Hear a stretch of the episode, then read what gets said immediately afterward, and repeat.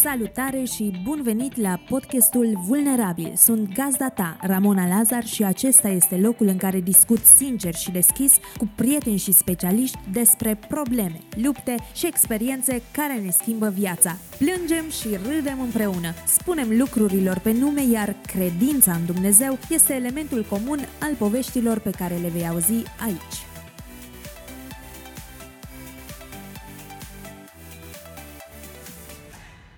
Salutare și bun venit la un nou episod marca Vulnerabil. Sunt gazda ta Ramona Lazar, iar azi asculți episodul 47. Îți voi face cunoștință cu Anca Stopco. Anca este soție și profesor, asta după ce mulți ani la rând a fost autodidact. A făcut școala acasă și a învățat de una singură cum să adune informații, cum să le aplice și să le integreze în viața de zi cu zi.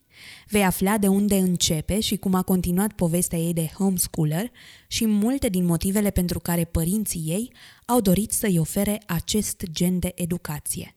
E o poveste care merită ascultată ca să vedem cum arată universul altora care nu au trecut prin băncile școlii așa cum o știm noi.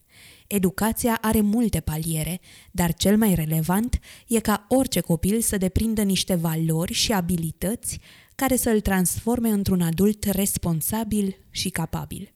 Acum, hai să asculți povestea Ancăi. Anca, bun venit la podcastul Vulnerabil. Mulțumesc frumos de invitație. E o plăcere să stau de vorbă cu tine. Plăcerea este și de partea mea și mă bucur că după ce am împărtășit atâtea mesaje în online, acum ne și vedem.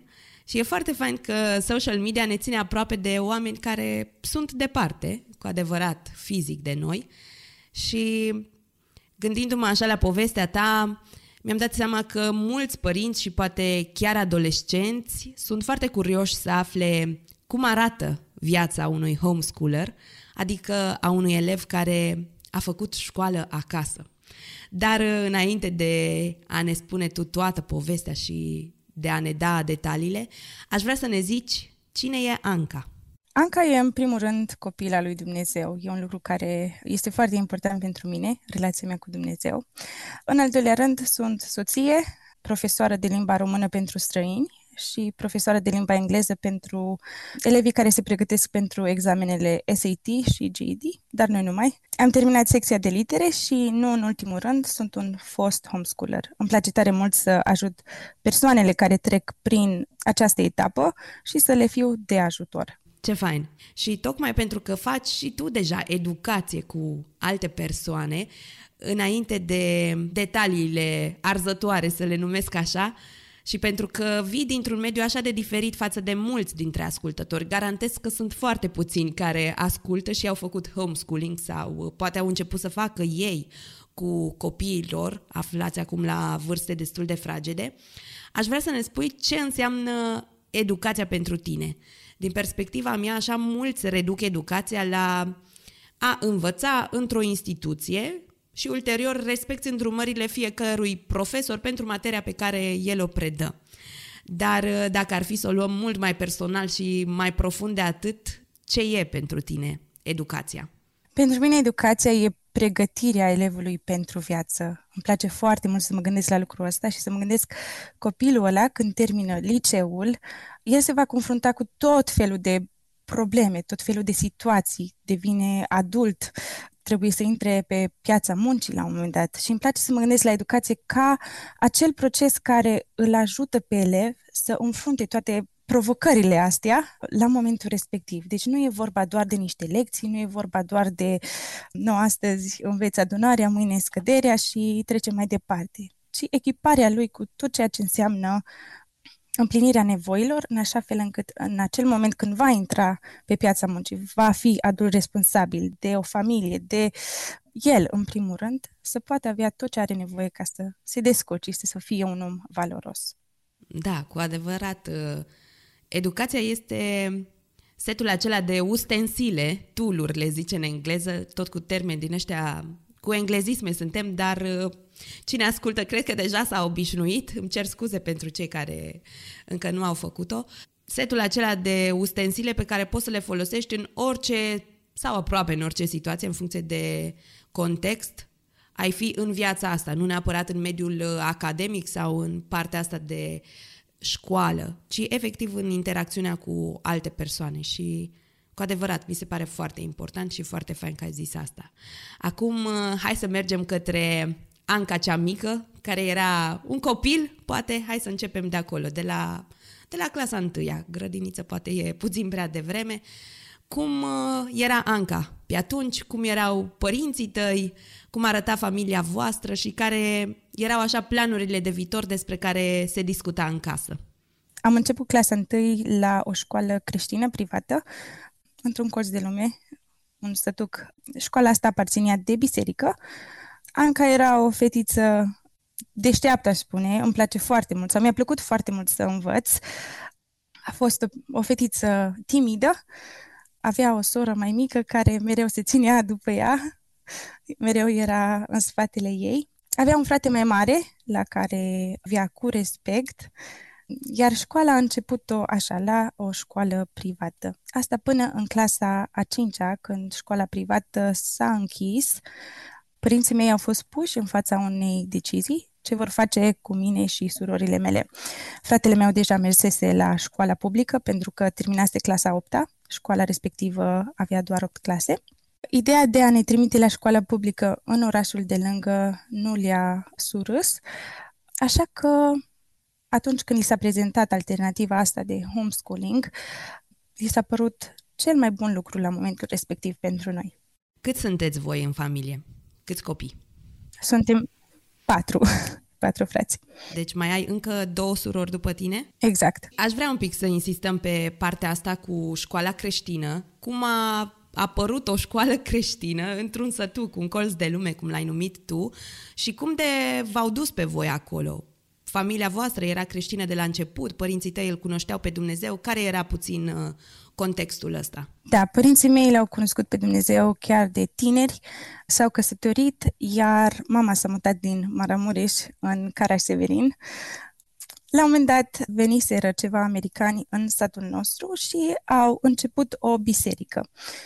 Ei, la momentul respectiv, nu frecventau o biserică, erau așa într-o perioadă dificilă, încercând să-și dea și ei seama încotro se îndreaptă și care sunt valorile care doresc să îi definească. Și au început să meargă la biserica asta, au devenit membri acolo. La un moment dat l-au avut pe fratele meu și asta prin, nu știu, 95. La momentul respectiv se vorbea de deschiderea unei școli. Așa, ca biserică, s-au gândit la necesitatea educației creștine și la cât de importantă e asta.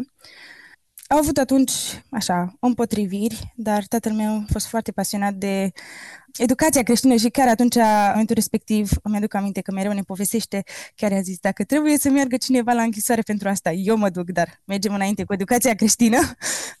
și așa a luat ființă școala. Fratele meu a mers acolo, apoi am urmat și eu și una dintre surori, după care s-a închis. Dar uh, biserica a început să crească în satul vostru și ulterior din sau datorită faptului că erau și copii destul de mulți, a venit gândul ăsta. Sau pur și simplu vrem și noi să facem educație creștină cu doi, trei copii pe care îi avem în sat. Da, biserica a început să crească, iar pe lângă cei copii din biserică, veneau și din orașul de lângă, deci veneau copii de la oraș la sat, la școală, pentru că în zonă nu am avut o școală creștină. Acum, de câțiva ani, s-a înființat o școală creștină în orașul de lângă noi, dar până în ultimii ani nu, nu am avut opțiunea asta. Wow, ce fain uh, mi se pare că din oraș au venit copii și într-adevăr acum văd ce mult cântărea și pe vremea aceea, să zicem 95 sunt uh, ani buni de atunci, pentru părinți să își încadreze cumva copiii într-o instituție care să predea și valori biblice. Și cred că și acum e foarte important pentru mulți părinți, mulți care au uh, o școală creștină pe care ei o consideră sănătoasă, că există și excepții, aleg să-și trimită copiii acolo decât să-i trimită într-un sistem public, mai ales dacă nu au uh, nu simt că sunt pregătiți pentru homeschooling sau nu sunt făcuți pentru asta sau nici măcar nu știu prea multe despre domeniul ăsta. Hai să vedem. Ajungem la clasa a cincea. Anca era micuță, școala se desfințează sau ceva nu mai poate să continue. Da. Și până atunci fratele tău făcuse aproape 8 ani de zile în școala respectivă sau parcursul lui cum a fost? Așa este, a făcut clasele 1-8 acolo, iar apoi la liceu a mers în oraș. Școala creștină din sat nu oferea și clasele de liceu. Tu ai apucat să faci uh, până în clasa 5 și surorile tale cât au mers la școala respectivă? Sora mea cea mai mică a început așa homeschooling din clasa 1. Sora mea mijlocie a făcut, cred că până în clasa a treia, dacă mi-aduc bine aminte. Da, da, da, în funcție de etapele în care erați. Deci pentru părinții tăi să aleagă ulterior homeschooling-ul era cu adevărat o muncă din asta care necesita implicarea lor uh, destul de mare. Clasa întâia e cu litere, cu adunare, cu scădere, cu toate chestiile astea care îți pun cumva bazele. Adică ceilalți ani sau anumite materii din clasele 5-8 mi se pare că merg așa prea profund în anumite lucruri, dar 1-4 e, e sfânt, cum se zice. Așa este. Lucrul foarte fain e că biserica a oferit, sau ne-a oferit alternativa asta și s-au gândit să facem ca un fel de homeschool co-op. Un homeschool co-op, de fapt, sunt mai mulți elevi care urmează sistemul acesta, puși împreună și se ocupă cineva de ei. Deci am avut beneficiul acesta. Am rămas doi profesori de la școala inițială și în primul an am fost doar eu și sora mea, nu a avut, nu a avut nimeni curaj să înceapă ceva așa riscant, pentru că vorbim de anul 2011 când homeschooling-ul se făcea pe la, nu știu, pe la colțuri, nu, nu se prea spunea despre el. Ideea de homeschooling cunoscut mult mai mult după pandemie. În pandemie am trecut cu toții în online și lumea e mult mai uh, receptivă când vine ideea de homeschooling. Dar atunci nu era așa. Iar uh, după un an, după ce au văzut uh, că nu s-a întâmplat nimic cu noi, că suntem ok, că învățăm, că progresăm, au urmat și alți copii.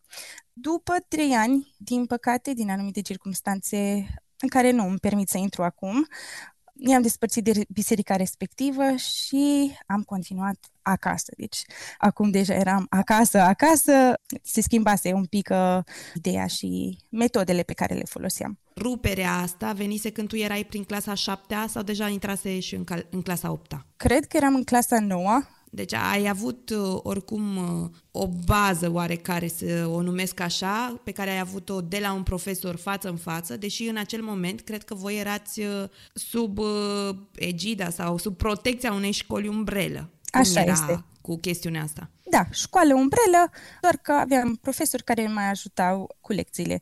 Acum, sistemul ăsta e gândit să poți învăța singur, să ajungi într-un punct în care nu mai ai nevoie de profesor și chiar ajunsesem în punctul ăla deja materiile sunt făcute în așa fel încât să poți înțelege lecția singur, deci profesorii erau acolo un pic ca să ne țină accountable, știi, să se asigure că ne facem lecțiile și dacă mai erau așa concepte greu de înțeles, ne mai ajutau. Dar cam, cam atât. Sunt curioasă în anii ăștia în care ați avut și un profesor ajutător, că sunt sigură că mult din munca pe care o făceați cădea și pe umerii voștri în calitate de elevi, că nu poate să învețe profesorul în locul tău.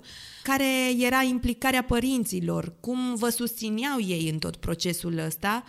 și mai ales care au fost motivațiile lor, dincolo de faptul că se închisese școala, să continue cu voi uh, să facă educație acasă, să nu vă trimite la oraș? Susținere emoțională maximă. în primul an a fost foarte, foarte greu pentru că treceam de la un nivel de limba engleză de începător la un nivel avansat direct, materiile erau în limba engleză. Îmi aduc aminte venind de la școală și ziceam, vai, dar e așa de greu, nu înțeleg. Și mama mereu era acolo așa, ne susținea, uite, haide că poți, uite, haide că mai continuăm un pic. Și mama mea a însemnat foarte mult pentru mine. Mereu mi-a zis, dacă vrei să faci ceva, poți. Mi-a dat așa aripi, știi? Și și acum am mentalitatea asta. Dacă vreau să învăț ceva, pot. Trebuie doar să vreau și să știu cum să accesez informațiile, uh, lucruri pe care le-am dezvoltat pe parcursul anilor de homeschooling. Motivația lor sau motivul pentru care au dorit să continuăm cu homeschooling chiar acasă, chiar dacă asta însemna un sacrificiu financiar destul de mare, provin dintr-o familie cu venituri medii, deci era sacrificiu financiar destul de mare, sacrificiu din punct de vedere al implicărilor. Automat atunci când ai copii acasă, nu se mai duc la școală, sunt alte nevoi care, care apar, dar uh, pentru ei a contat foarte mult ca să ne ferească cât pot ei de influența asta care exista în școlile din orașul de lângă. Cum am zis, nu aveam acces la o educație creștină, nu, nu era nicio școală care avea valori bune, așa că au dorit cât de mult pot ei să ne dea o educație de calitate. Simți că au văzut uh, mai profund lucrul ăsta pentru că fratele tău a mers la un liceu uh, în oraș și venea cu povești de acolo sau uh, efectiv aveau ei înțelegerea asta, povestind poate cu alți părinți, aveau și ei o experiență de viață, nu erau doar așa aruncați acolo în satul ăla fără să știe cu ce se mănâncă viața de fapt. Așa este. Cred că ambele, ambele lucruri aveau și experiența fratelui meu, care mergea la uh, liceu în uh, orașul de lângă, dar și foarte bine informați cu privire la ce înseamnă școala, așa, în sistemul public. Tatăl meu chiar uh, mai povestește amintiri de când era el la școală, nu a avut mereu o experiență foarte pozitivă. Bineînțeles că lucrurile de pe vremea comunismului s-au schimbat până, până acum, dar totuși aveau, uh, cred că au fost destul de bine informați. Poate ar trebui să menționez și lucrul ăsta, dacă părinții tăi știau sau nu știau engleză și cât de provocator a fost și pentru ei să facă alegerea asta, că deși vă încurajau pe voi, cred că se încurajau și pe ei. Părinții mei nu știu limba engleză, dar au început să înțeleagă acum, după atâția ani în care eu și surorile mele acasă vorbeam limba engleză, dar cum am zis, am început să putem să învățăm singure. S-au bazat foarte mult pe mine. Am fost un copil destul de responsabil. M-am maturizat foarte repede, deci la vârsta de 15 ani, când uh, ne-am mutat așa acasă de tot cu școala, eram pregătită să fiu responsabilă și să pot să merg înainte fără să simt mereu nevoia ca cineva să mă tragă de mâini, că hai învață și automat le eram ajutor surorilor mele, care erau puțin mai mici, dar uh, știam eu să le țin responsabile. Și acum, uh, uitându-te în urmă, că ai zis că te-a maturizat, eu simt că te-a maturizat într-un fel forțat lucrul ăsta, pentru că odată aruncat acolo în marea aia, trebuie să noți că altfel n-ai cum să supraviețuiești. Cum a fost pentru tine maturizarea asta și cum o vezi acum când te uiți în urmă? Ce ți-a adus bun și ce simți că ți-a furat pe de-o parte? Cred că m-a făcut o persoană foarte responsabilă în orice domeniu al vieții. Aveam testele în biroul nostru și nu simțeam ispita să mă uit printre, printre ele înainte să dau testul. Deci m-a făcut să fiu foarte onestă cu mine însă. Mi-am dat seama că educația contează de, de mine. Dacă eu nu sunt cinstită cu mine, eu nu pot să învăț. Și lucrul ăsta mi-a fost de folos în uh, facultate când mă pregăteam așa pentru uh, a fi profesor.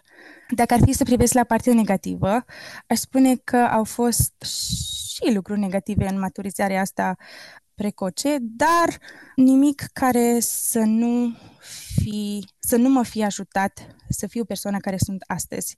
Am luat toate lucrurile ca venind din partea Domnului, ca voia Domnului pentru viața mea. Mi-am predat viața Domnului undeva prin clasa 5-a, iar Dumnezeu a lucrat la inima mea chiar de mică și vedeam toate lucrurile astea ca un proces prin care El mă modela și mă ajuta să fiu persoana pe care El dorea să fiu că ai zis de Dumnezeu, chiar aveam aici o întrebare pregătită, dacă crezi că l-ai cunoscut mai profund pe Dumnezeu în această perioadă și în special, poate pentru cine nu știe, dacă faci homeschooling creștin, hai să-l numim așa, dacă te înscrii la o școală creștină, la o școală umbrelă creștină, multe din materii îl integrează pe Dumnezeu în uh, tot parcursul uh, materiei respective, să zic, de la științe, la matematică, la literatură și ce alte materii mai sunt. Și sunt curioasă dacă lucrul ăsta te-a ajutat să îl înțelegi mai profund pe Dumnezeu, deși tu deja ți-ai predat viața în mâna lui chiar înainte să intri în procesul ăsta de șlefuire și de maturizare. Faptul că am intrat în homeschooling la puțin timp după ce mi-am predat viața Domnului a fost un lucru care pentru mine personal a fost extraordinar. Faptul că am putut să-mi formez rădăcini puternice uh, și că nu am fost uh, așa aruncată cumva în uh, școala publică chiar după, într-un moment atât de sensibil, pentru că atunci când ne predăm viața Domnului, nu știu dacă observat, dar mereu sunt o grămadă de ispite și o grămadă de lucruri care oricum îți vin în cale, iar faptul că am avut parte de o educație creștină mi-a format rădăcini puternice, aș spune eu. Poate ne poți da câteva exemple ca să înțeleagă mai bine ascultătorii ce înseamnă integrarea lui Dumnezeu în materii. Nu știu dacă era la tine chiar în fiecare materie pe care o studiai sau erau anumite materii care integrau lucrul ăsta. Cum arăta, de fapt, integrarea lui Dumnezeu în materia academică? Aproape în fiecare materie. La matematică nu prea era ce să ce exemple din viața așa creștinilor să, să dea, dar uh, cel mai mult se vede la materia science, științe, ți se dă toată informația dintr-o perspectivă creaționistă. Bineînțeles că este expusă și perspectiva evoluționistă, dar la final trage așa o, o concluzie foarte frumoasă și lucrul ăsta mi, mi s-a părut wow. Faptul că am fost uh, o creștină tânără, încă eram la începutul vieții de credință și că nu trebuia să mă confrunt de la început cu ideile astea evoluționiste, știi? Am avut cumva susținere în, în direcția asta, a fost foarte fain. La literatură aveam opere care desprindeau așa niște lecții foarte frumoase de viață. Poate nu era la fiecare lecție ceva neapărat care am numit noi creștin, dar era lecție, lecție de viață. Uite, nu e bine să furi sau nu e bine să minți sau nu e bine să faci lucrul ăsta sau ăsta. Chiar, chiar foarte, foarte fain. La fiecare școală umbrelă, cerințele pot fi diferite. La școala umbrelă pe care am făcut-o eu, materia Bible, religie, așa, dintr-o perspectivă creștină, era obligatorie în fiecare an. Și lucrul ăsta a fost foarte frumos, am învățat foarte multe lucruri de acolo. Cam astea ar fi materiile principale la care aș spune eu că am avut așa lecții creștine. Mi se pare foarte fain că vă prezentați și perspectiva asta evoluționistă și poate și alte teorii ale creației sau ale apariției, de fapt, a Universului și a Pământului, că în final concluzia era că Dumnezeu este creatorul la tot ceea ce vedem și atingem în uh, prezent, dar uh, e fain că nu crești cumva într-o bulă, că unii au impresia că dacă faci homeschooling, tu nu mai știi ce se întâmplă în afară, tu nu știi că oamenii cred în evoluționism, în teoria Big Bang-ului și alte chestiuni de genul ăsta. Și atunci tu când o să ieși în lume și mergi la facultate, o să fii acest adult care se va lovi de niște necunoscute și o va lua razna. Și cine știe, va merge și va spune părinților, mamă, ce ai făcut cu mine? Că tu mi-ai zis că m-ai învățat atâtea și uite că nu m-ai învățat nimic. Dar uh, realitatea nu e chiar așa. Uite, tu deja ești un adult, ai uh, ieșit și de pe băncile facultății, spune-ne până ajungem la alte detalii, cum a fost pentru tine reîntâlnirea cu mediul într-o formă sau alta de școală din asta academică propriu-zisă, cum o cunoaștem noi toți. A fost o experiență plăcută a fost o experiență bună. La început, persoanelor care se întâlneau cu mine, li se părea un pic ciudat faptul că am făcut homeschooling. Altele acceptau ideea și credeau că e un lucru absolut fantastic. Dar am avut acele rădăcini puternice despre care îți spuneam și am putut să fac față și persoanelor care priveau la mine ca la un elev care a abandonat școala, pentru că mi s-a spus la un moment dat ce ai făcut tu a fost abandon școlar, un lucru care a durat destul de tare, pentru că te gândești, mai atâția ani am învățat, atâția ani m-am străduit atât de mult, știi, să investesc în mine și ajungi și ți se spune, mă, tu ai abandonat școala, știi? Dar uh, Slavă Domnului că am trecut cu bine și de, și de acest lucru. A fost o experiență frumoasă. Am mers la o universitate creștină, lucru care mi-a plăcut foarte mult. Poate nu este pentru toată lumea. Știi că nu vreau să sune ca și cum, mă, tu ai plecat din școală creștină la homeschooling și apoi la universitate creștină. Dar pentru mine sunt o fire foarte sensibilă. A fost mediu perfect în care să pot crește, crește frumos mi-a rămas gândul la cei care spuneau că homeschooling-ul este abandon școlar și eram curioasă de unde motivația lor, din simplul fapt că asta era propria lor concepție sau uh, văzuseră la tine, nu performai sau cine știe ce alte lucruri, deși mi-e greu să cred că era despre asta vorba. A, nu, mi s-a zis, cred că în primele zile de facultate de către cineva că ce am făcut eu a fost abandon școlar. Cred că persoana respectivă avusese ceva experiențe negative cu anumiți homeschooleri care cumva au trecut de partea asta și probabil nu i-a văzut ca niște persoane serioase.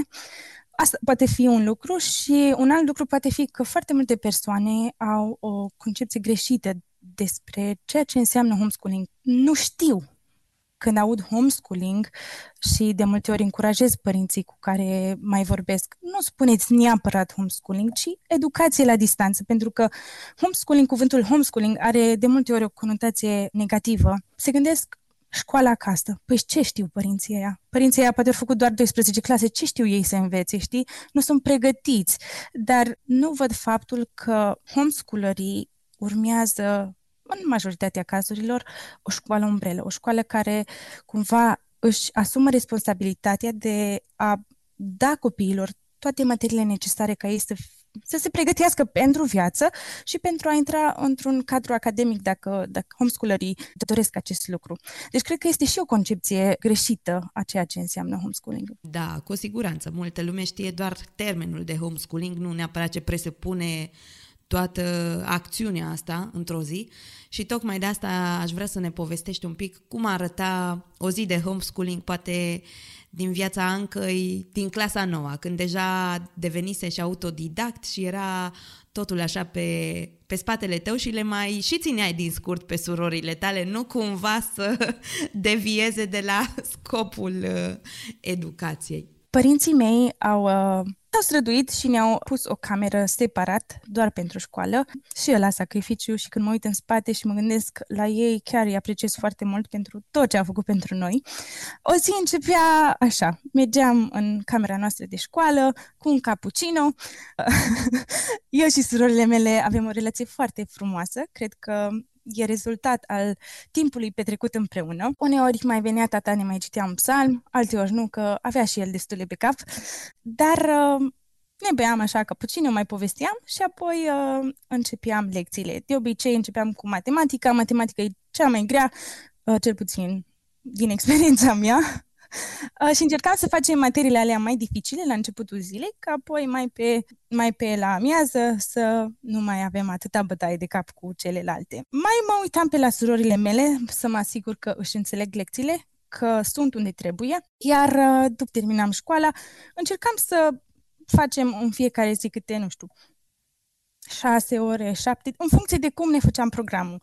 Aveam zile în care plecam așa, la plimbare, ne urcam cu tata în mașină și mergeam undeva, nu prea știam mereu destinația, tata e un om foarte spontan și îi plăcea așa să mai ne rupem câte o zi, să mai mergem într-o excursie.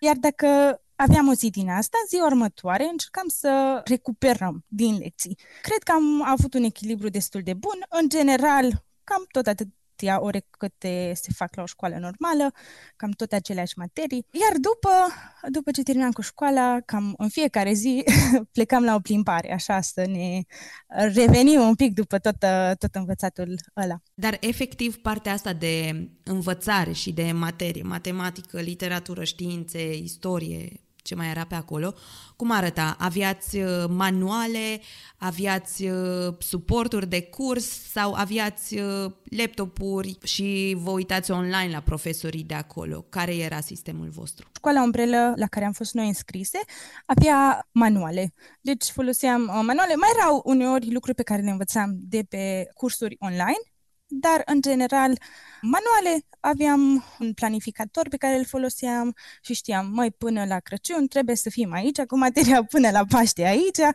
și încercam cât se poate să ne ținem de planificator.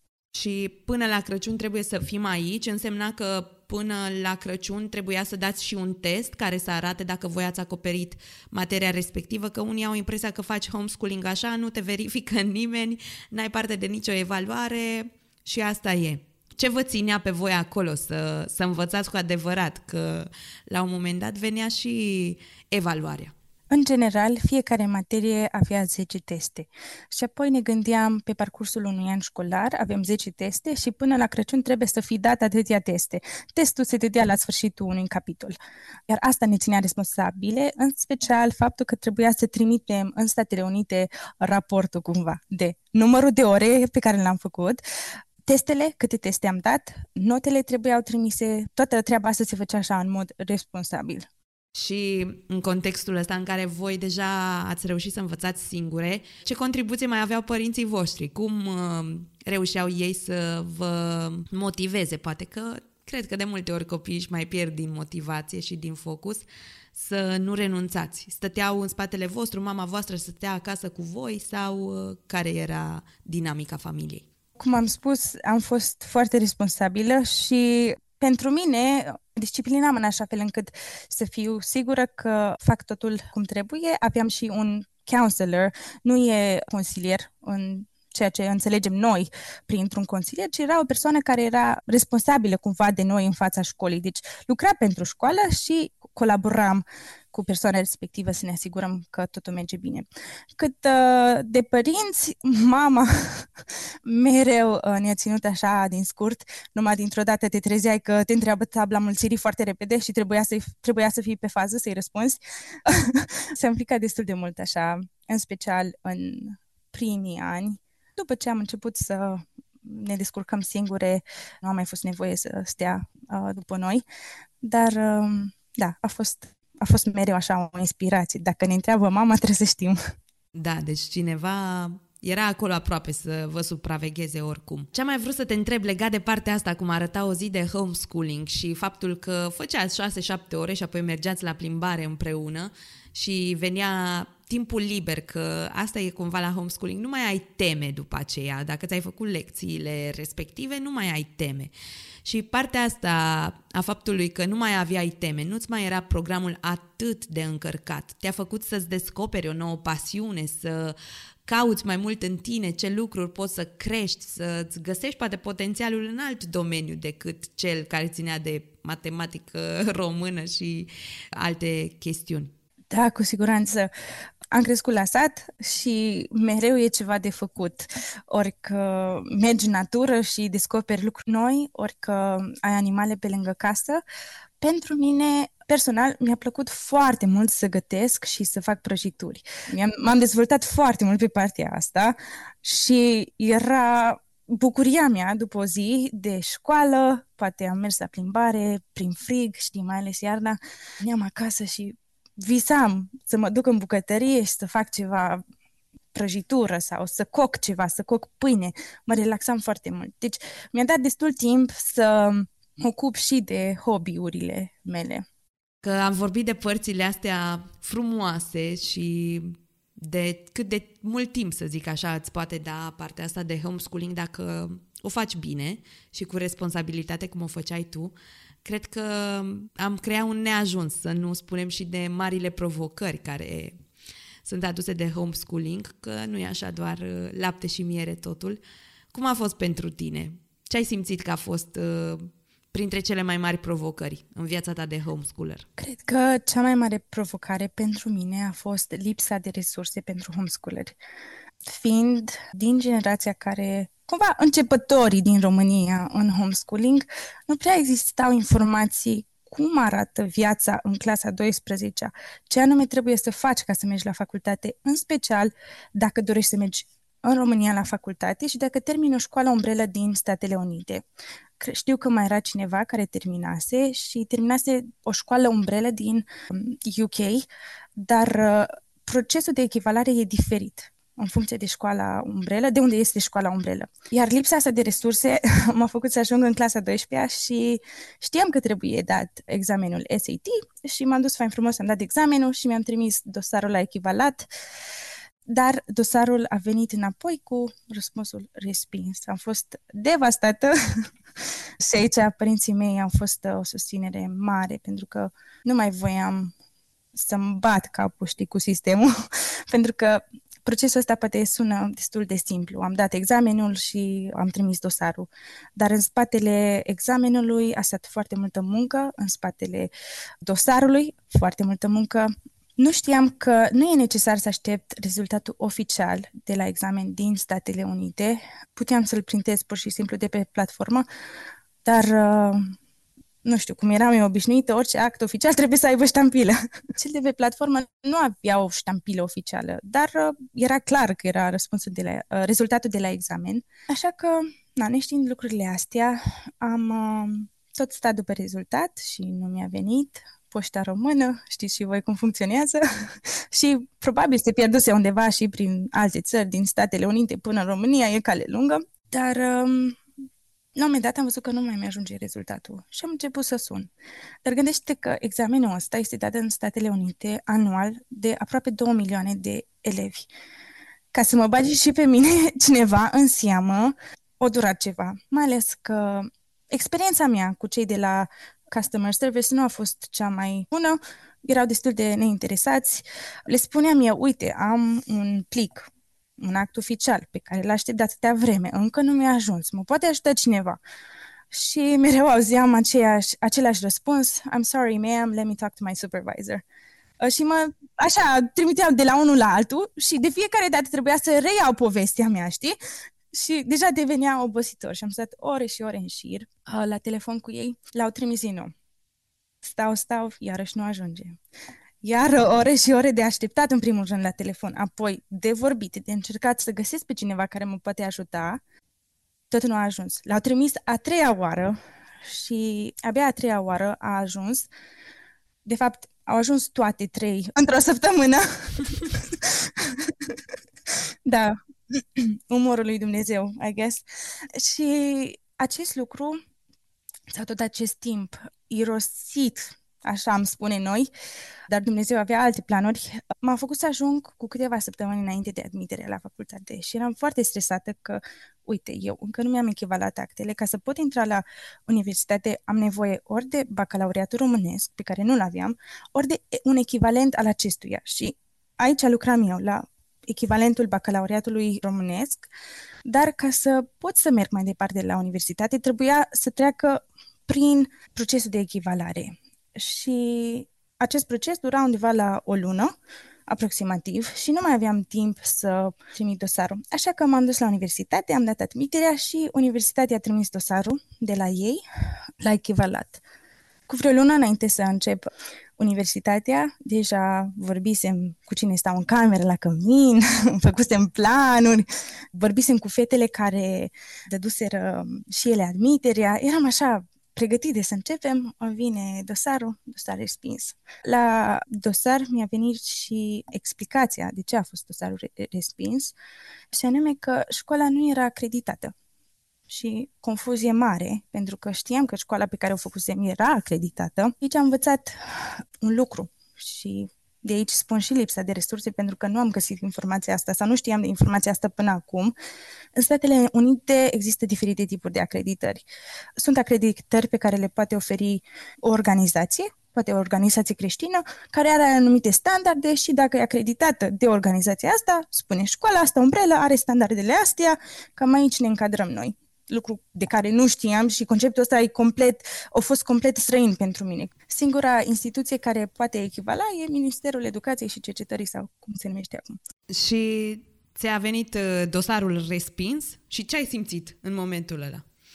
Am, nu știu, furie, aș spune, dezamăgire, mă simțeam singură, știi, că încerc să înving cumva sistemul, că au mai fost alte persoane care au încercat să treacă cumva prin sistem, prin alte, alte moduri. A fost cineva care a încercat să-și echivaleze actele în clasa 12 și apoi să treacă la bacul românesc.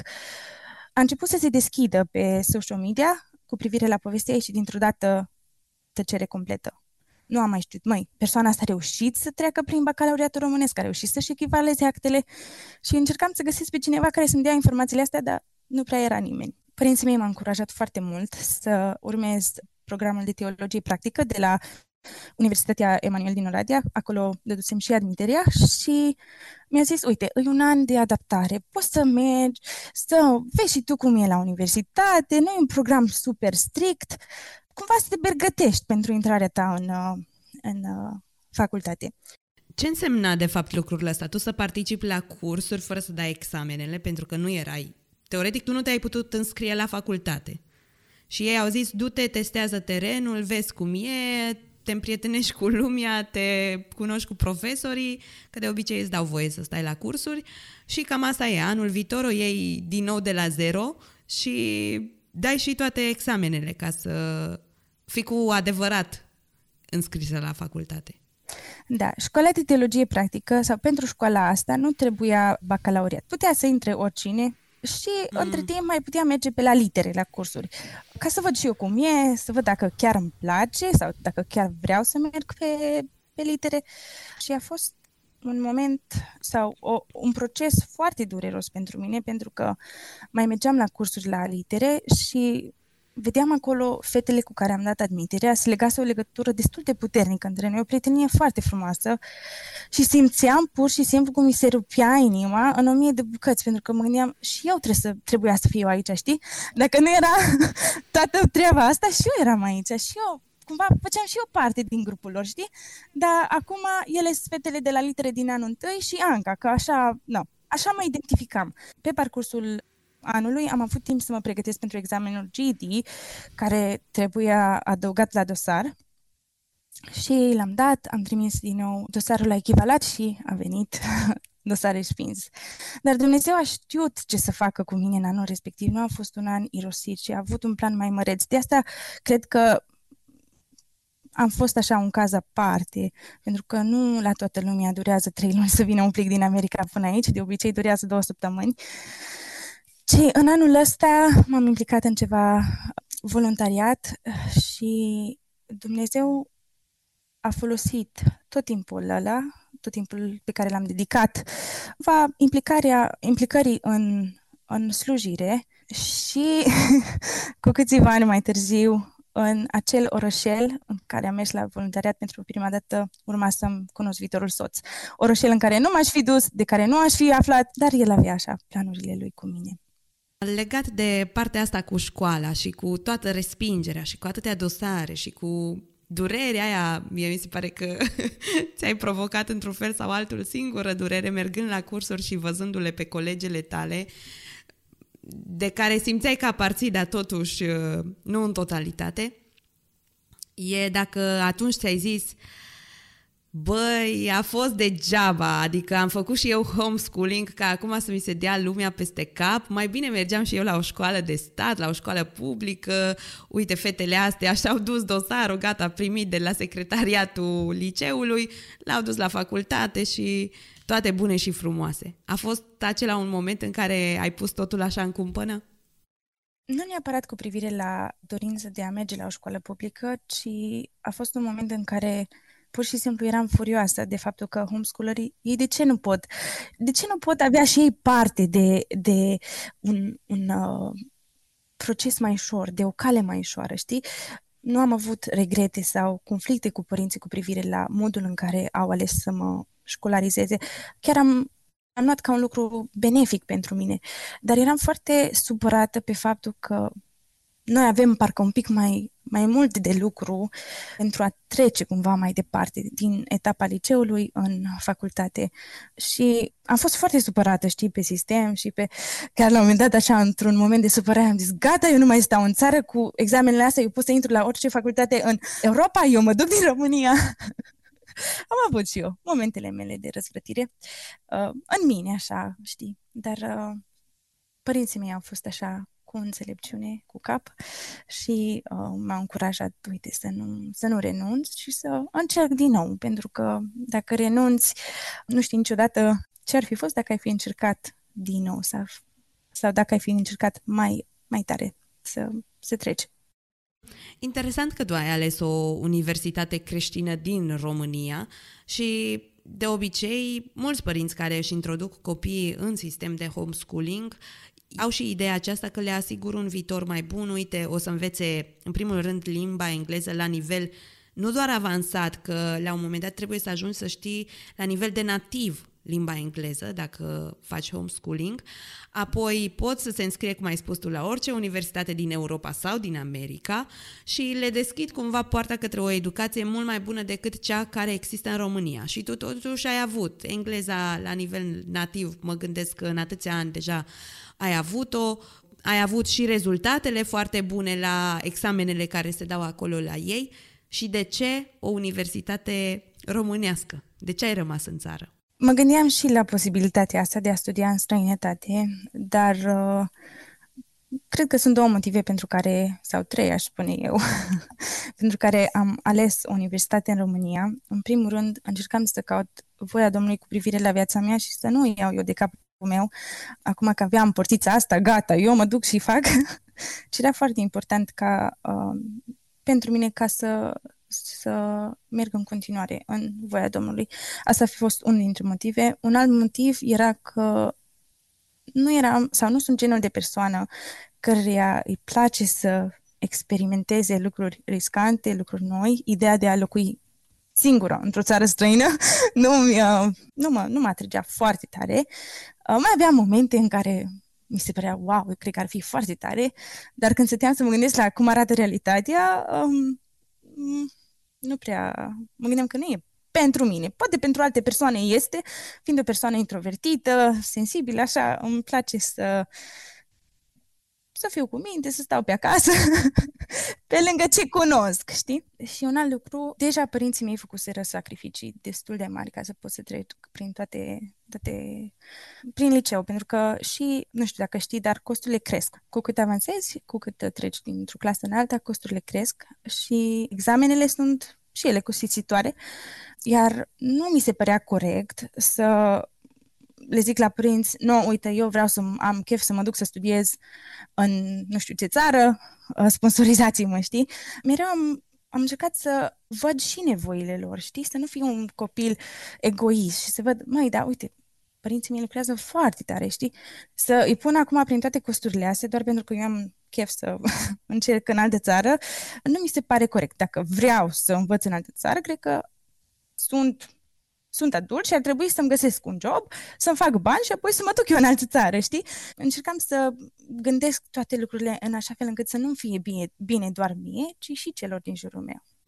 Asta e Anca care s-a maturizat uh, așa precoce și acum se vedea deja în uh, viața de tânără. Crezi că lucrul ăsta a venit uh, din educația pe care ți-a dat părinții tăi? Adică se pomenea acasă poate de responsabilități, de cum să-i ajutăm pe alții, de cum să facem să fie bine pentru toată lumea sau e ceva ce aveai tu deja în interiorul tău?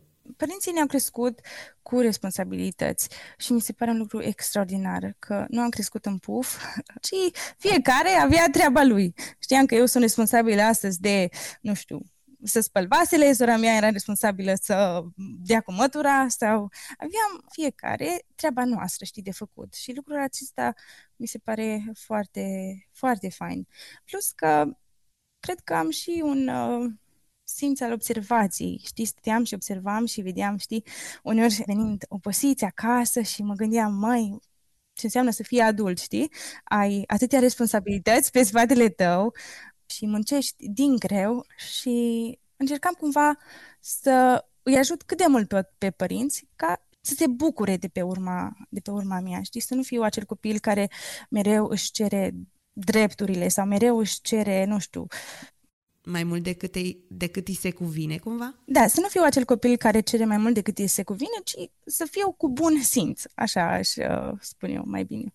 Ai pomenit mai devreme de întâlnirea ta cu Dumnezeu acolo aproape de clasa a cincea și a rămas cumva cu povestea pe acolo și sunt curioasă cum a evoluat relația ta cu Dumnezeu în toți acești ani, mai ales că ai avut uh, materia Bible, cred că ai avut-o în fiecare an, ai uh, aprofundat cuvântul lui Dumnezeu, că voiai, că nu voiai, trebuia să studiezi din Biblie, deși cred că era și un îndemn personal, nu doar obligația pe care ți-o crea școala.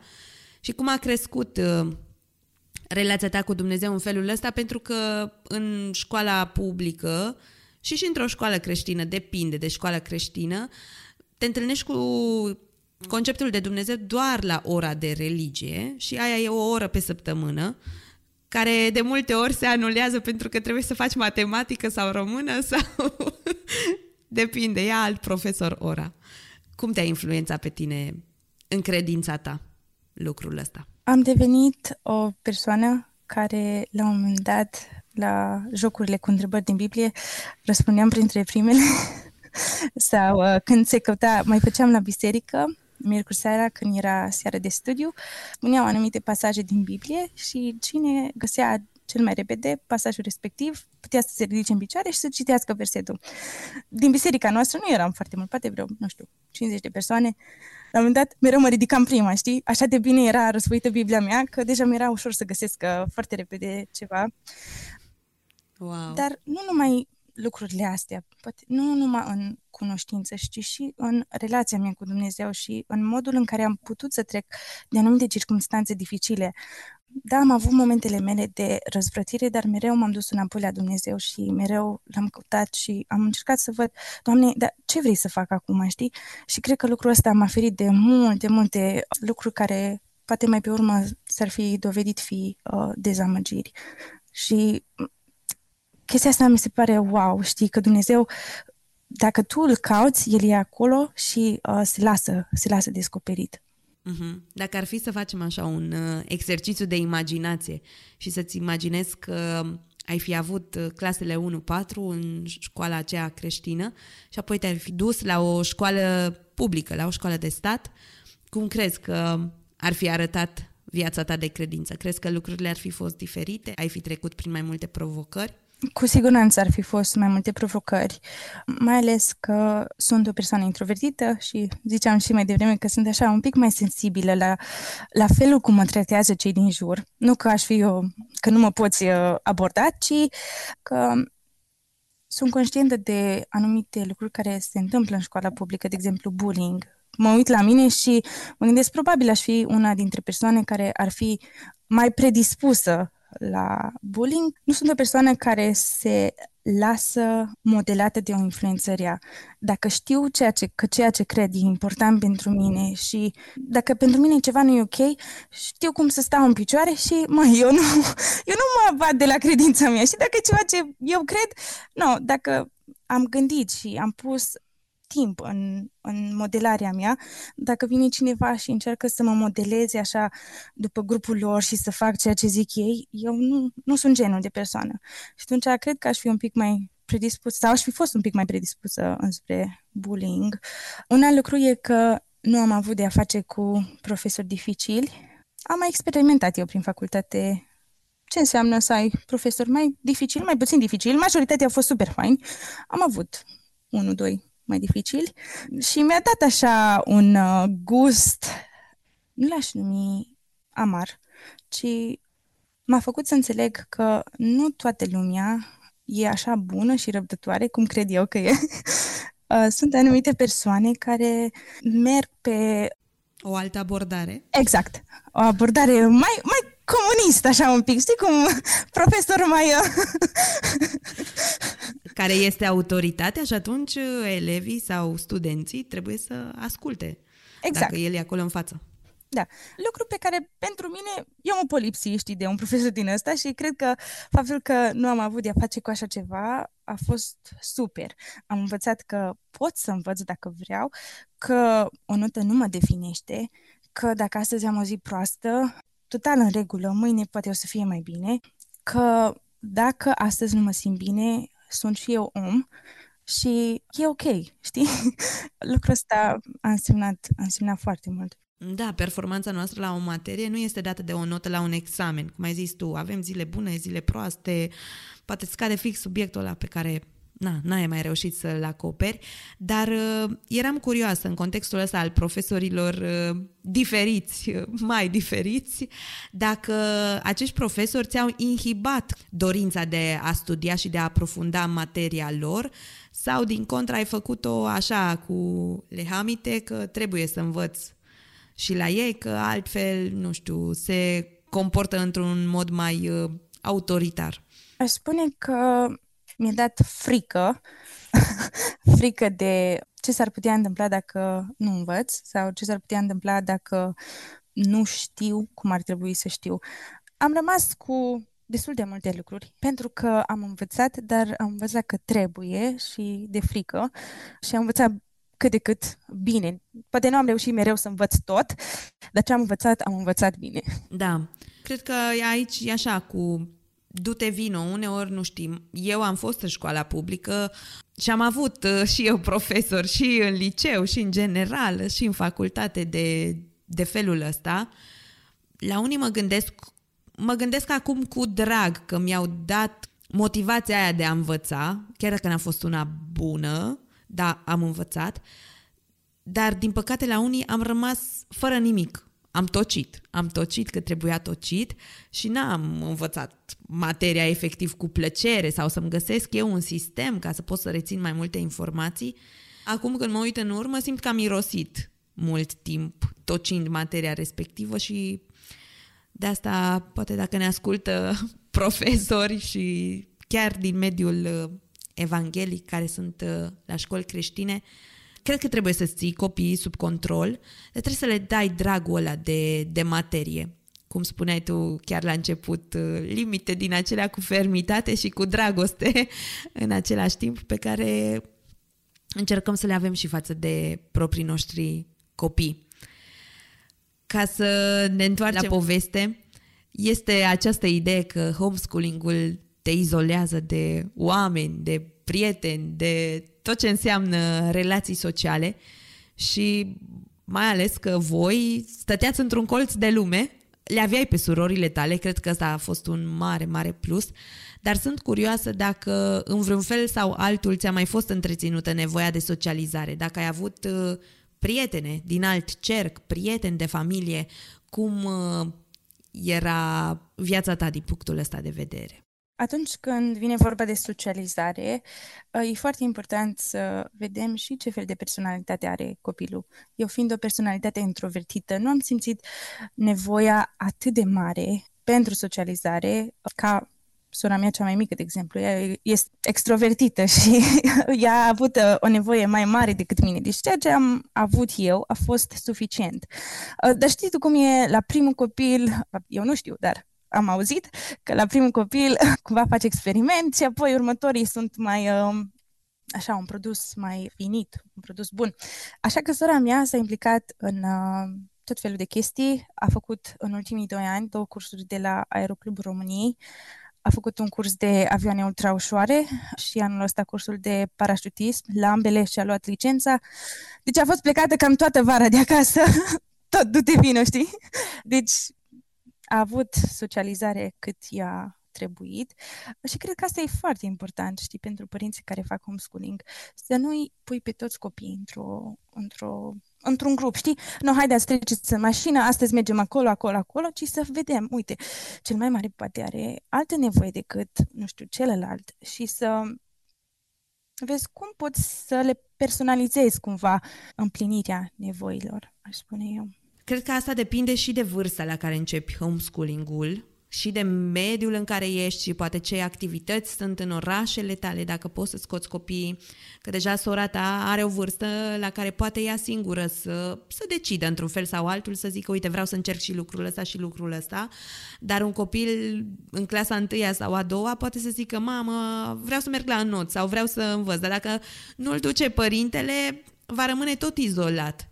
De asta cred exact. că ține foarte mult de părinte și ce se mai întâmplă e că părintele poate să fie extrovertit și să-l ducă pe copil, care nu e așa, exact cum a, fost, cum a fost la tine, tu ești introvertită, sau să fie părintele introvert și copilul extrovertit și atunci îl ține în casă.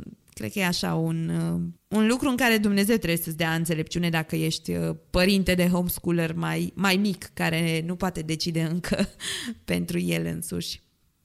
Dacă ar fi să te gândești la tot parcursul tău în educația asta acasă, ca să o numim așa, care sunt pentru tine cele mai grăitoare valori pe care ți le-ai însușit și pe care poate crezi că altfel n-ai fi putut să le ai? Cel mai important lucru pentru mine e faptul că pot învăța orice. Cum am spus mai devreme, mama mea m-a influențat foarte tare și mereu a crezut în mine, mi-a dat aripi și acum, având toți anii ăștia de homeschooling în spate, în care a trebuit să învăț singură, dacă e ceva despre care vreau să învăț, mi-e foarte simplu. Nu am nevoie de profesor, nu am nevoie de ore la subiectul respectiv. Imediat știu cum să mă organizez, știu cum să caut resurse, pentru că și asta e important, că nu tot ce zboară se mănâncă și reușesc să învăț singură despre, despre orice. Ideea e numai să am timp și să vreau. Un alt lucru este că am fost responsabilă de propria educație și știu că depinde de mine cât de, cât de departe ajung când vine vorba de câte știu, de câte o, o învăț. Deci, responsabilitate de propria educație și faptul că pot învăța orice, numai să vrei. Că am rămas la ideea aia în care ne-ai spus că l-ai cunoscut pe soțul tău, mi-a rămas uh, mintea acolo și n-aș vrea să, să trecem peste asta făceai voluntariat la momentul ăla înainte să intri propriu zis la facultate. Cum a fost întâlnirea respectivă și cum ți-a schimbat viața întâlnirea cu el, dar dincolo de asta, el din ce mediu vine și cum a primit uh, informația că tu ești homeschooler și poate n-ai făcut școală ca și el.